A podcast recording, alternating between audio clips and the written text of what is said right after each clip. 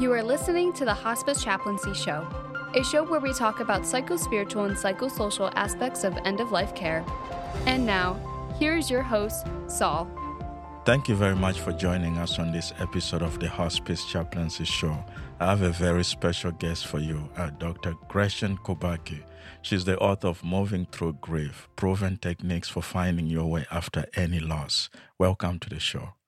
Thank you. Can you give us a little background? Where did you grow up? I grew up in Sacramento, California, and left there when I was 18 to come down to Southern California for college. So, today we're here to talk about your book, Moving Through Grief. You know, anyone who writes about grief, uh, I believe that they write from a context. So, Yes. give us the context for your book. So, my father died by suicide when I was 13 years old. And it was a very difficult time for my family, obviously, but we really kind of pulled together and got tough and got through it. In other words, we didn't deal with it really. Yeah. And so what happened was that there were a lot of ensuing mental health issues in the family and, and just problems, coping, stress, grief that had been delayed. Um, my brother died by suicide 17 years later. Hmm. And at that time, it was something that really was a huge impact on my life. And all of what hadn't been dealt with regarding my father came tumbling out. I found a group called Survivors After Suicide, which was run by Dr. Norman Farberow at the Suicide Prevention Center in Culver City, California. He was the original uh, founder of the Suicide Prevention Hotline and a psychiatrist. And I got so much out of the group that I decided to become a layperson volunteer um, counselor for the groups, which were led by a licensed professional and a couple of, of lay people who'd had the same sort of loss. And that was really healing for me. I went into therapy. And at that point, I also, a few years later, decided to retool uh, from my previous career and become a psychologist. And so I went back to grad school in my late 30s and developed an expertise in chronic health issues and grief and loss, specifically complex bereavement or complicated loss. So things like suicide, homicide, infertility, major health problems, that kind of thing. As, as a 13 year old girl, um, to go through that uh, level of tragedy must have been really tough. Um, how, how would you help your 13 year old self today? Mm, I think oh, that's a good question. I would tell that 13 year old that you do what you've got to do, as you did, and also to not have shame about the type of loss that happened and to ask for help from other people. Uh, I was very fiercely independent and didn't do that. And my mother didn't do that. So that was kind of the modeling in the family. So I would say that was all wrong. That did not lead to good mental health outcomes for anyone. So, how did shame uh, come into this intense grief? Shame came in through religion, actually. Huh. Uh, we were part of a Missouri Synod congregation in Sacramento, which is not the most conservative, but kind of the moderately conservative branch of Lutheranism, as I understand it. And we were told directly that it was our fault that my father had died by suicide. And our pastor refused to hold his funeral service in the church because it was a terrible thing that he had done. Uh, so that was um, that was an awakening. Sorry to hear that uh, such a crooked theology uh, has really affected. That is, I wonder how people process, especially people who claim to represent the holy. I wonder how they come to such radical conclusions like this. How do you blame the victims or somebody who is grieving? I don't know, and it was uh, it was shocking to say the least. And of course, we were in shock already, uh, you know, fresh from a suicide loss. Um, and so the shame came from that, obviously, directly. you know, we we were literally told by a religious leader and authority that there was something to be ashamed of. Mm. Um, and so I really took that in and didn't tell anyone about the nature of the loss uh, for a very long time, and even up to and including when I was 30, so 17 years later, when my brother also died by suicide. Um, I lied to people or I deliberately left out the truth about how he had died. I just said, My brother died and I don't want to talk about it. Um, so it was a really deeply embedded shame. So you feel like even after 17 years, um, mm. that shame lingered? It did because it was something that I think, you know, I did a lot of research because that's my nature. Yeah. And reading a lot, I, you know, I saw a lot of things about the history of suicide and that there was a lot of shame about it. Many, many times historically, and in many religions and cultures, people who had died by suicide were not permitted to be buried in sanctioned burial grounds, um, or there was social exclusion of the survivors. And I just didn't know any different. So it wasn't until much later when I more formally started studying suicidology and grief work uh, that I learned how wrong that early experience was. And then it sort of became a passion and a mission to talk about it. Yeah. So I'm sure many of our listeners who are hearing you right now might be going through the same feelings. How did you break free? What was the pathway for you to break free out of the shackles of shame and to become a bright light and talk about grief right now and inspire a lot of people to heal? I think that the the experience of going through the group, the Survivors After Suicide group, was really powerful for me. It was something where we talked about what was difficult and I saw that transformation was possible. So once you've completed one of those groups, which is an eight week kind of structured format group, then you can go to ongoing follow up groups. There were social activities a couple of times a year, like potlucks, where I met other people who had the same experiences and who talked about them openly. And I saw that the world didn't end, or you know, that people didn't ostracize you because you had this kind of loss. In fact, they welcomed you. Uh, so that really was what was transformative for me was just having a literally having a different experience which i do think in psychotherapy is what changes people it's not necessarily lecturing them or giving them information although that can be incredibly helpful but it's letting them have a different experience yeah that is um quite powerful uh, if you're listening please um, and you haven't got a copy of this book, please, I would encourage you to get it. The, the book is called Moving Through Grief Proven Techniques for Finding Your Way After Any Loss. Uh, let's unpack it. I know you can't give too much away because we want our listeners to get this book.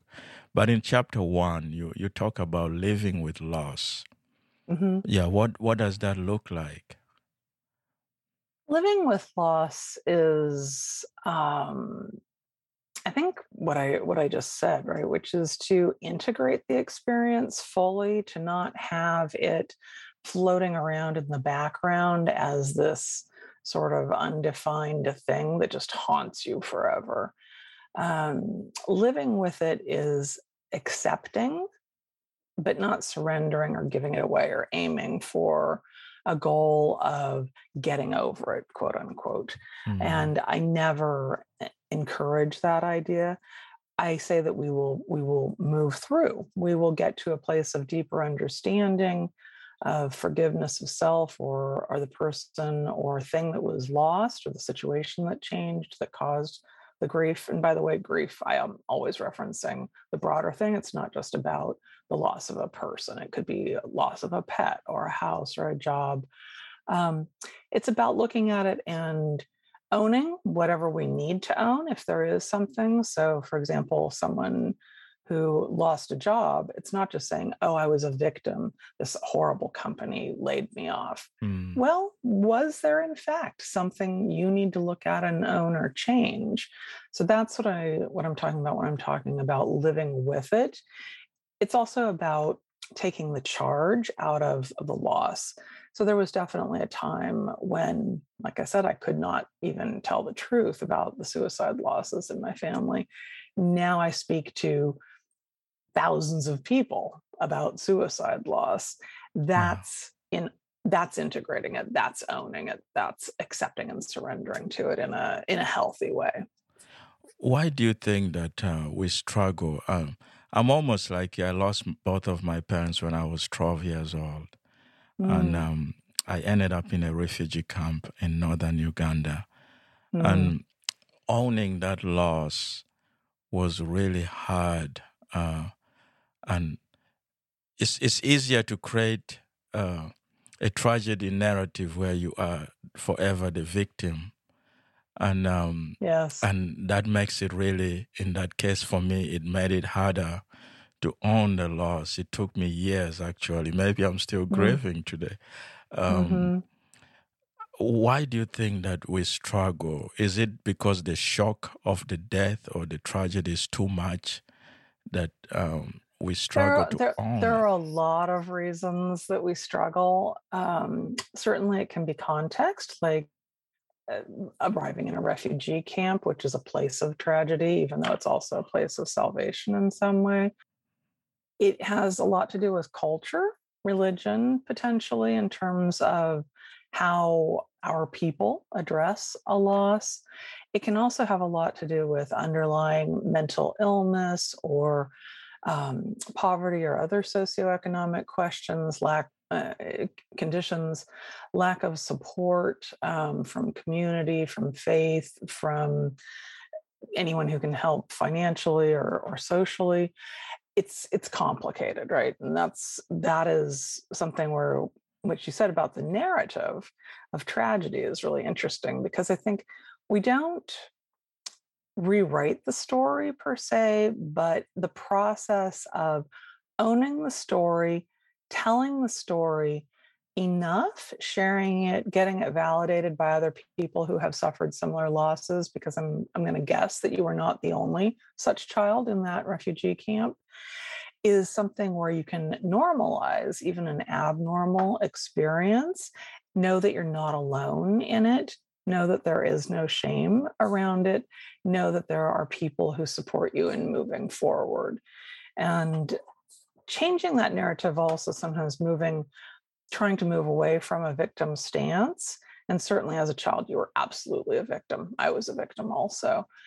That's also something where i want to not over identify as a victim. So i would say that my mother over identified as a victim moving forward. And it led to some really tragic mental health consequences for her, which of course cascaded onto us, the surviving children. Um, but changing that narrative by talking about it and working through the bits and pieces where we tell ourselves stories that may not be true about what happened. So it's really common for children mm. to blame themselves for the loss of their parents um, they feel like if only I didn't yell at my dad before he got in the car, he wouldn't have crashed and died.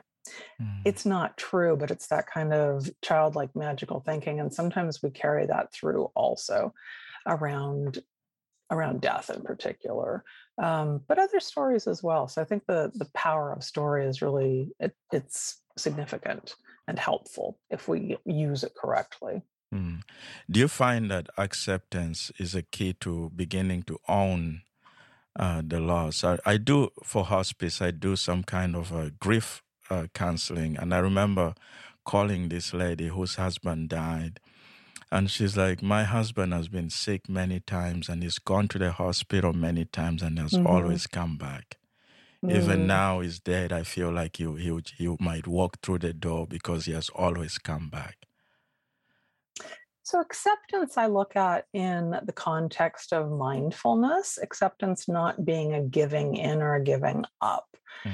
It is saying, This is my situation. It may be hard to believe, but the intellectual part of me knows that my husband is dead. The emotional part of me can't quite believe it yet. So, knowing it's really helpful for grievers to know that the experience of grief may not be synchronous. So, you may be familiar with the term asynchronous or irregular development. In grief, we have the same experience. It takes a while for the heart and the mind and the body to all catch up with each other and to really come solidly into a place of knowing, believing, and accepting. With that, we'll take a little break. And again, our guest is Dr. Gretchen Kubacky. She's the author of Moving Through Grief. We'll be right back. If someone you know is suffering from mental health issues and could use some support, please call the National Alliance for Mental Illness Helpline. It is a free nationwide peer support service, providing information, resource referrals, and support to people living with a mental health condition. To contact the NAMI helpline, please call 1 800 950 NAMI. That's 1 800 950 6264, Monday through Friday, or send an email to info at NAMI.org. I'm Sol Bem, and you're listening to the Hospice Chaplaincy Show. We continue our conversation. Uh, in chapter two, you deal with reconnecting with what matters. And what does that look like? So, reconnecting with what matters is something that can be done formally or informally. And by the way, the book that I wrote is written through the lens of ACT, which is acceptance and commitment therapy. So, if you're not a, a psychotherapist, you may not have heard of this, but the basic premise is that we, by moving into identifying the things that we value and creating goals that are aligned with our values, moving forward towards them, even when we don't achieve them, we will get to a greater place of happiness. So if you just sort of randomly do things, you're not going to get there. So in in that chapter, identifying the goals and values, we start by looking at the different aspects of life. So it might be community, family, creativity, environment, education, spirituality, those sorts of, of major realms of life and working with our patient, our client, our griever, we then will help them identify what's most important to them and then help them create goals that are aligned with that. So, for example, if someone wanted to um, move more deeply into their spirituality, we might talk to them about how do you get to church or temple once a week? What sort of work might you do between those formal sessions? Do you want to read your Bible or your Torah or Quran on a daily basis? Do you want to make notes? Do you want to have a, study buddy for learning about those things? As they start to do those things, they get satisfaction out of them and a feeling of accomplishment. And magically they're a little less depressed because they're more connected, they're more aware, they're more into a complete sense of self and not just the deep feeling state of distress. So, this is more in relation to meaning making than helping them find meaning. Um, meaning making is interesting because it's something that eh, you know i'm sure you're aware in, in terms of formal grief studies now it's kind of considered to be the sixth stage of grieving according to um, some folks and i agree that meaning making is important. It's not absolutely necessary but i think it does help with accepting the loss and moving through it. So if i say it's a terrible thing that my house burned down. It's a horrible, mm. horrible loss. I'm a victim of this. It's I'm never going to recover from the things that I lost. If you can make meaning of it and say instead, this was a horrible loss. It's always going to be a horrible loss. There are irreplaceable things.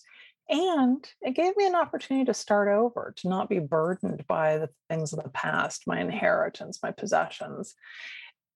Similarly, if you can make sense of a loss of a person, in my case, I never would have become a suicidologist or bereavement specialist, or probably even a psychologist if I hadn't had the losses that I had had. Mm. And I think that what has happened as a result of those is there's been a, a magnification of the power of my abilities or intellect in a way that is really helpful for humanity. Mm. So I consider it to be a gift even though it's a painful gift that I had those losses. I mean, grief has a way of taking us off balance. And uh, so reconnecting again with what matters, what gives our lives purpose, and what you know what keeps us going. I think uh, it is uh, one of the powerful aspects, and and, and it, it surely it surely helps in the healing process. And then uh, in chapter three, you talk about following your inner compass. Hmm So again, the idea of following your inner compass, it's about looking at what matters to you, not other people, and not living according to the values of others. And I want to put that in a note because I come to this as a white Western Christian defined person. More broadly, worldwide, looking at different cultures, there is a lot stronger influence typically from culture and religion in terms of the communal. So, white Western society being individualistic, other cultures being collectivistic. Um, with that, I think it is important to still say what is of value to me. So even if you live in a culture where it is family first, individual second, Mm. you can still focus on what is important to you. Are you an intellectual person and pursue things that way? Are you someone who pursues a spiritual path? Are you someone who pursues an artistic and creative expressive path? And so on. It may be that your value is on environment, and that's how you glorify God. For example, if we're talking in that sense, we Mm. can all align with our values in ways that are not necessarily um, selfish or entirely self centered. They can mesh with our communal or collective values. Do you find that uh, in your counseling process, do you find that people struggle with connecting with their inner compass? And if so, what is that? They often do. And I find that that happens probably the most in people who either have been lifelong caregivers Mm. who who were taught or who learned how to suppress their own needs and care for other people so this is often people who come from families with addiction or mental illness or Mm. both uh, they become they overlearn that and they have no idea what it is they actually want or need. And so that is often a really lengthy process of learning about taking care of themselves and not feeling like they're selfish or that they are taking away from someone else because in so many cases that is precisely what they were taught. So, so mm. true true north is really what do i want it's not about being selfish like give me all the stuff it's what's yeah, actually important to me yeah. Most caregivers are really selfless. You know, they they just pour themselves out there, and and they feel like if they take time off for themselves, they're being so selfish. How do you break through?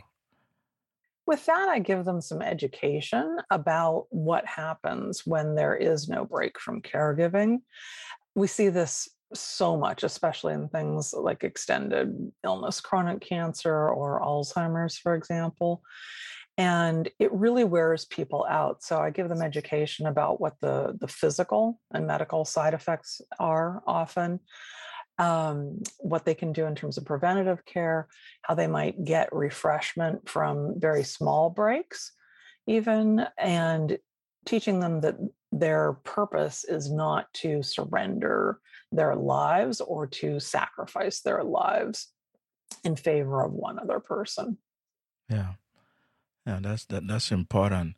And then you you continue with coming to terms with the pain. Mm-hmm. Yes.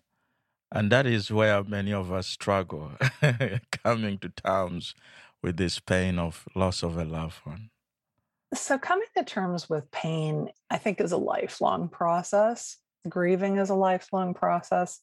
One of the things that I find helpful talking to people who have gotten somehow stuck in their grief, there's often an underlying belief that if I stop talking about it, or if I stop actively grieving or presenting as depressed or or something like that, if I if I stop talking about my suffering, then it's proof that I didn't really love the person. Mm. So I need to stay in that position to demonstrate my love and my my fidelity. So that person. performance, in a sense of performative grief. Yeah, I think there is definitely performative grief. There's also the whole issue of secondary gain, which mm. is something we don't talk enough about, I don't think. But for many people, the of course there's secondary gains where we see something like a person who's feigning disability in order to get disability insurance coverage. Um, but we see the need for attention sometimes is really great and the person doesn't know how to seek attention in a healthy way or seek support in a healthy way. So that may be something we need to look at. The other aspects of it i think are particularly when you're talking about something like an extended period of illness where mm. a person really got lost in that caregiving role or they worked for a company where they worked 70 hours a week and sacrificed everything never took a vacation then the company unceremoniously lays them off a few years later and they really have no idea what to do with themselves we may need to look at how do you build or rebuild a life, which is where we get back to the idea of working around values. If I know that my value in life is centered on environmental wellness, it suggests a number of activities in which I might engage to strengthen that. And so that is something where re examining who am I? How did I come to be? What is actually important to me? What else might I need to lose in the process mm. of getting through this grief? And not identifying so strongly with it. So, this is where, for me as a psychologist, I may differentiate some pretty strong pathology. Mm. And that may require other forms of treatment. But I think in general, the idea of, of kind of encouraging loosening up the hold on that identity as a griever is, is important. And, and also giving permission really to grieve forever because we as chaplains or psychologists or therapists or counselors uh, we are authority figures. Hmm. so bring it home how did you personally come to terms with your multiple losses? I mean right now you look back and you have all this amazing experience but in in those moments, how did you come to terms?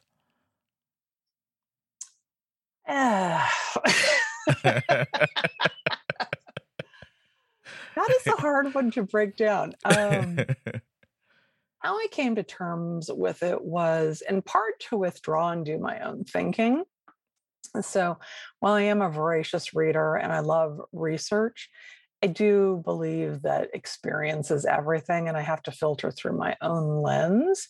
So I got really thoughtful about these things and what they meant. I also sought a lot of therapy mm-hmm. uh, to help me deal with all of this because along the way, I've had many other losses aside from these two really pivotal suicide losses.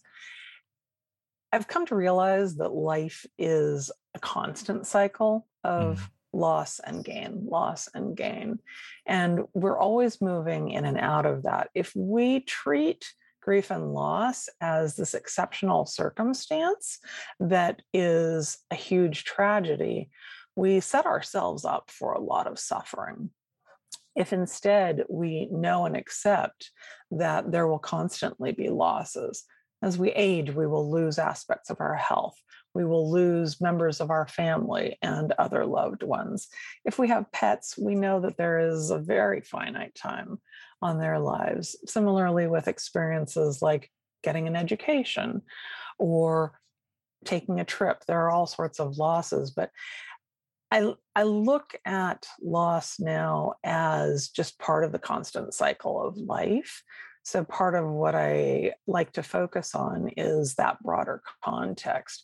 We always need to look at what is specifically important in the moment. But for me, it's saying, I'm going to have loss in some way every day, tiny loss. But for example, we are going to have a loss in a minute when we end this podcast interview. That's okay. Hmm. So, in a sense, you've normalized um, that this is a fact of life I do normalize that it's a fact of life without diminishing the fact that there are more severe losses than others. So, not every loss is equal. The fact that I will wrap up my work week in a few hours, it's a small loss. I'll have to disconnect from my beloved role as a psychologist. but I will open up to something else to occur this weekend. So when we start to look at loss as something that is just a part of life, because it really is, we're born, we die. These are our universal experiences. And so we do have to come to a place of peaceful understanding about them and know also that our feelings are not permanent. We will have intensity of feelings and our feelings will recede. And when I'm able to think of it in that way, I know that I have a very good history of getting through a great deal of loss. And I really trust and believe in my ability to continue to move through grief. Yeah. Earlier, you spoke about how you sought for help, you know, going through counseling. I've had to go through that. Some of our listeners, and including me, I come, you know, in Africa where I grew up, um, yeah. people do not believe in going and seeking grief counseling you know. Right. And and i know there's so many cultures around the world you know who somehow think a different type of way when it comes to going and talking to a therapist and processing your feelings. How do you encourage those people in that context? Yes. This is something that i think Western psychology has pathologized as people who don't want to seek help. I would, first of all, really unpathologize it or depathologize it because we need to respect different cultural systems and beliefs, whether that is religion or just the nature of culture. So, for example, African culture is a very distinct thing that is quite different from Asian culture. And looking at that as this is a people who have survived for thousands and thousands of years. They've gone through many, many losses. How did they do it without therapy?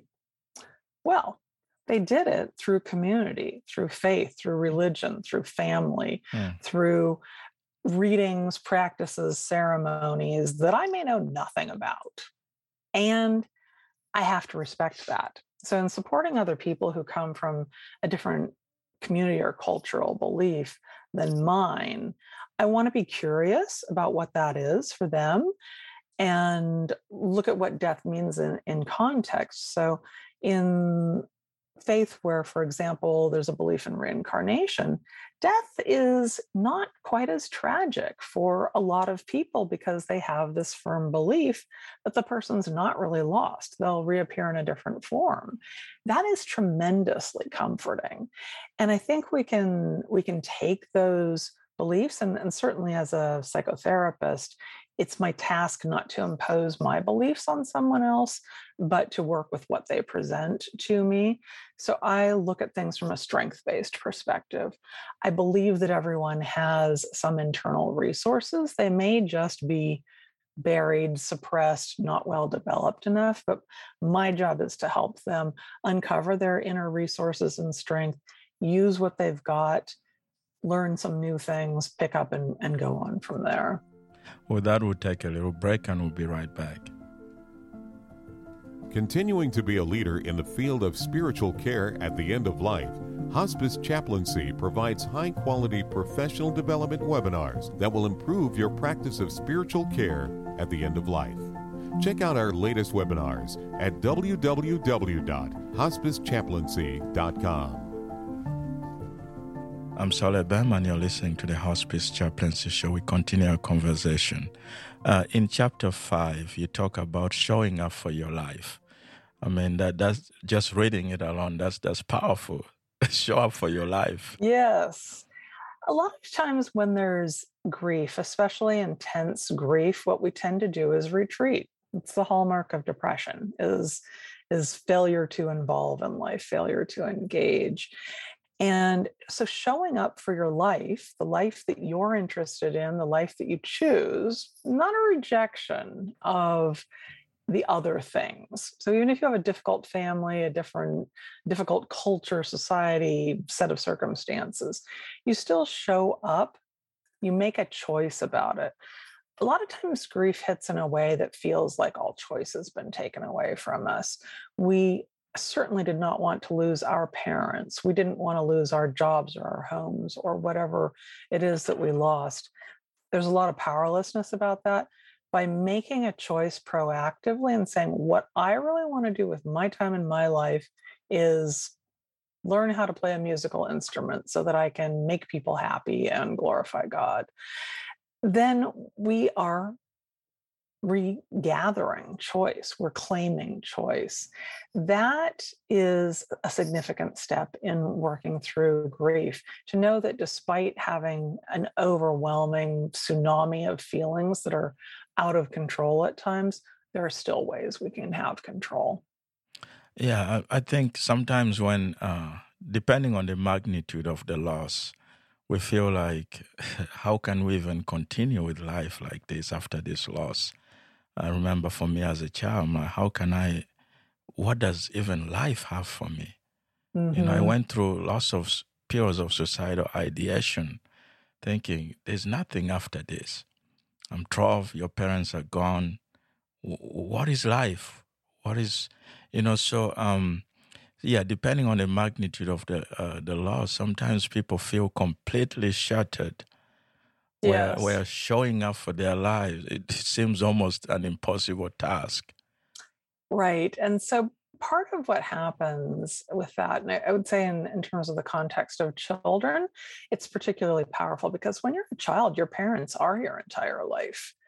It is not easier as we get older, but we do have other points of reference. And uh, certainly, in a situation like yours where you lost your parents you lost your home you lost your familiar community and, and got relocated into probably a scary place um, alone then we're talking about really complex issues but i think that the the recentering on what we do know what we can predict is really a helpful thing. It's also that feeling of being shattered and overwhelmed, like I'll often use the term tsunami of grief, it's that powerful. It feels like it literally knocked you out and now you're drowning. And again, we start really, really small. So, even just within the context of therapy, the fact that someone manages to call me and then to show up for a session is a way of reclaiming a little bit of control, a little bit of agency, it is stepping out for half a second from the depth of that grief. I will build on that one moment where they managed to call me or managed to show up. And the one moment is really important because people will often start with this overwhelming uh, feeling of grief and they say, I'm crying all the time. I never mm. stop crying. I'm mm. I'm so sad. There's nothing good left in life. And yet we're having a conversation and you're not crying. Mm. So I'll point that out. Can we have this one moment be okay? You are clean, you are dressed, you are fed, you're sitting in a comfortable chair and you're having a conversation with the person who cares about you. Hmm. Is this one moment okay? Hmm. So affirming build on that. Yeah. So affirming any positive uh, aspects, positive things. Uh, that's right. powerful. So, yeah. So so not fighting against their position that everything is bad. Yeah. But just pointing out little bits of where it's not so bad. And that helps to actually reframe the narrative mm-hmm. bit by bit. And that leads us to chapter six you're bigger than your sadness. And that's yes. the truth. That's the truth. You are, because again, grief is a constant in our lives and it is inescapable in some way. So even though we may know people who are 40 years old and they've never lost anyone or anything, um, they've still had many losses along the way and they have learned how to deal with them. But it is we are bigger than that because otherwise we would be completely lost the first time there is a loss and we're not. Why do you think that um, sometimes we it's hard for us to even recognize that? We feel like our sadness is way big bigger than us. Yeah sadness i think is so intense and unfixable and particularly in Western culture, we look for the fix.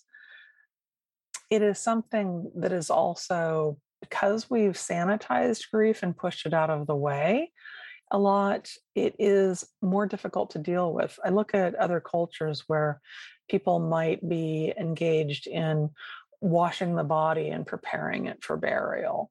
And they'll have community, they'll have food, or looking, for example, in Judaism, where there's a prescribed rate of progression through the grieving process. A body must be buried within 24 hours. It is burial, not cremation. We sit Shiva for a week. At the end of a year, we have the yahrzeit ceremony and candle and placement of the stone. Those sorts of things help to pace people and ease the transition where we don't have those markers or where grief gets pushed away, like in my early grieving situation in suicide, where I didn't get to have anything outside of that first week. People showed up with casseroles, there was a funeral, and, and then it was back to normal. Mm. And so the grief is something that really does need a lot of attention, especially in the beginning. Over time, though, the need to tend to the grief once it's been fully expressed, should decline. If it doesn't decline, then we may be looking at something else, like an underlying depression, for example. But when we give it the attention it needs, instead of hiding it, denying it, pushing it away, it actually paradoxically lessens in intensity. Hmm. That is the truth. And then, chapter seven, you talk about your path forward. What does a path forward even look like? A path forward looks like whatever you want it to look like. So not not denying yeah. that there are limitations on life. If you're a child, you can't go and get your own house, for example. Um, you know, if you had an accident that was disabling. You don't get to reattach your legs, but you get to have a different experience and you get to make choices around it.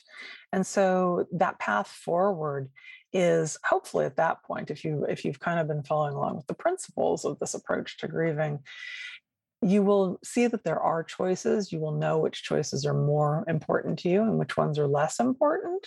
And you will have tried out some of the things along the way that support your having a different kind of experience. And again, it's that one moment, one thing.